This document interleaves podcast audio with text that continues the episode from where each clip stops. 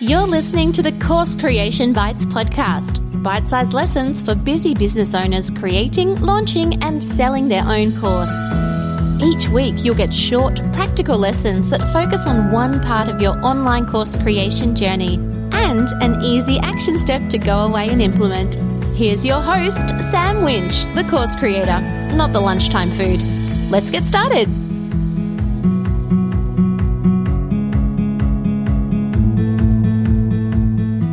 Let's talk all things lifetime access. Hi, I'm Sam Winch, the course creator, not the lunchtime food, and today I'm going to talk about giving lifetime access to a product or a course. Now, this was prompted by several questions in my Facebook group, but also from seeing something in another group. So, I was in a Facebook group a little while ago where the platform had changed the way they ran their platform. And so they used to have a free level available, and they had decided that it was no longer in their best interest to have a free level available, and all of their products would be paid levels. So, you'd have to pay to host your course on the platform.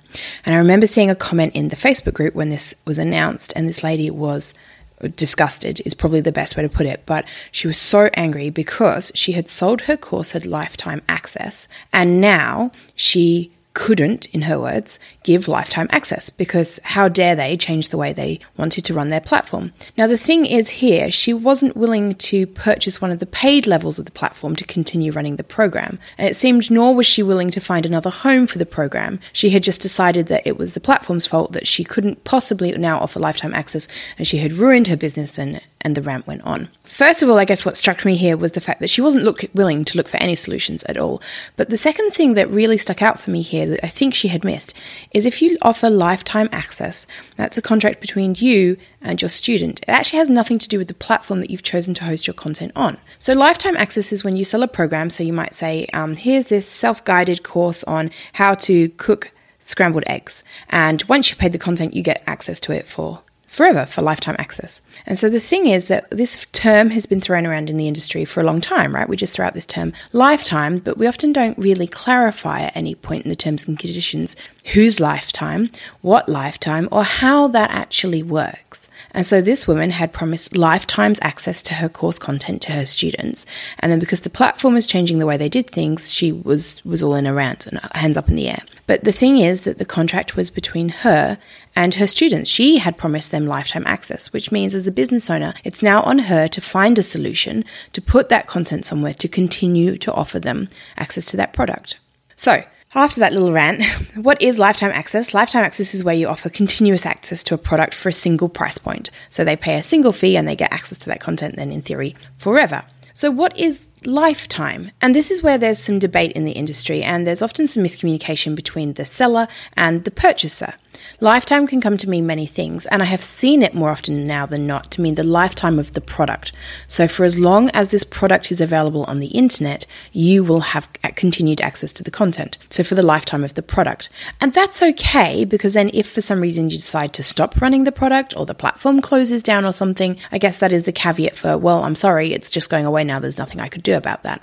But you see, this, the thing is that when the purchaser buys the thing, that's not often how they see lifetime access. It would be quite reasonable for them to think that lifetime access means that they have access for forever, for their lifetime. The other thing they could take it to mean would be for your lifetime, for as long as you were around to continue hosting the content, that they would have continued access. So I'm going to talk about a couple of things in today's, today's episode. Firstly, should you offer lifetime access? And if you do it, what should you consider? And if you don't do it, what could you consider instead? And we'll talk some more about that in the next episode as well. So, part one then, should you offer lifetime access?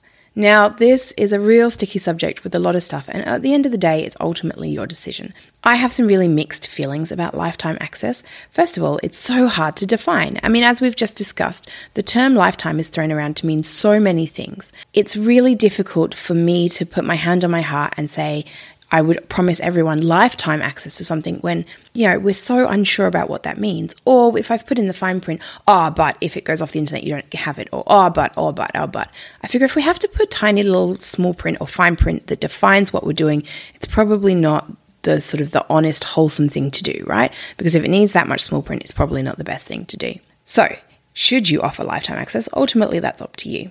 If you do offer lifetime access, here's some things you should do. One, make sure it's really clear that it's lifetime of the product. So, for as long as the product is available, they will have continued access to that.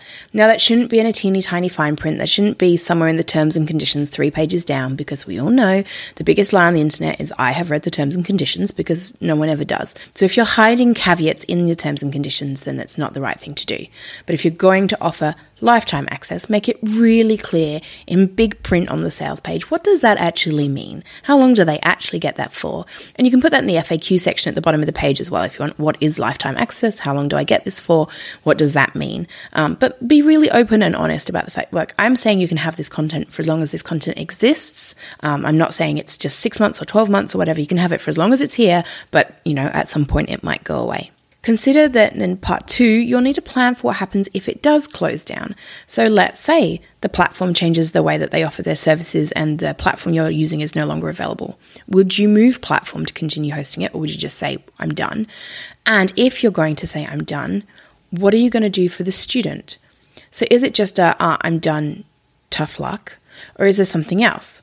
Would you consider giving them, say, six months' notice or um, one month's notice to say, look, the content's going away in a month. Now's the time to jump in, to make any notes you want to note, make notes of, to download any worksheets you want to download, uh, and to give them that warning. The other thing to do then would to be to give them access to all of the content to be available to download. So most courses don't let students download their videos, but you could, if you're offering a lifetime product as a plan for if it stops being lifetime or if it goes away, allow them to download the video. I mean, what's the harm in giving them the content when you are promising them that content forever anyway, right? So you could store that content in a Google Drive or a Dropbox and just say, look, everyone, it's going to be there for a month. I'm sorry, I can't host it online anymore, but you're very welcome to go in and download the stuff. And that way you can keep it on your computer forever if you need. You know, people worry that the video is going to be, I guess, misused or copied or uploaded somewhere else, but the truth is that that can happen anyway. People can screen record and do all sorts of things. So stopping people from downloading a video doesn't actually stop any of that sort of copyright issue. And seeing as you've promised lifetime access, the best thing to do probably would be to allow them to take the content so they continue to access it for lifetime. The third thing to do then would be not to offer lifetime access, but instead to offer access for a period of time or for a fixed fee. So you might say that if you know you can download the content, the download link will be available for the next 12 months. Um, you can go in, use it as much as you like, download anything you like, and at the end of 12 months, you won't have access to that product anymore.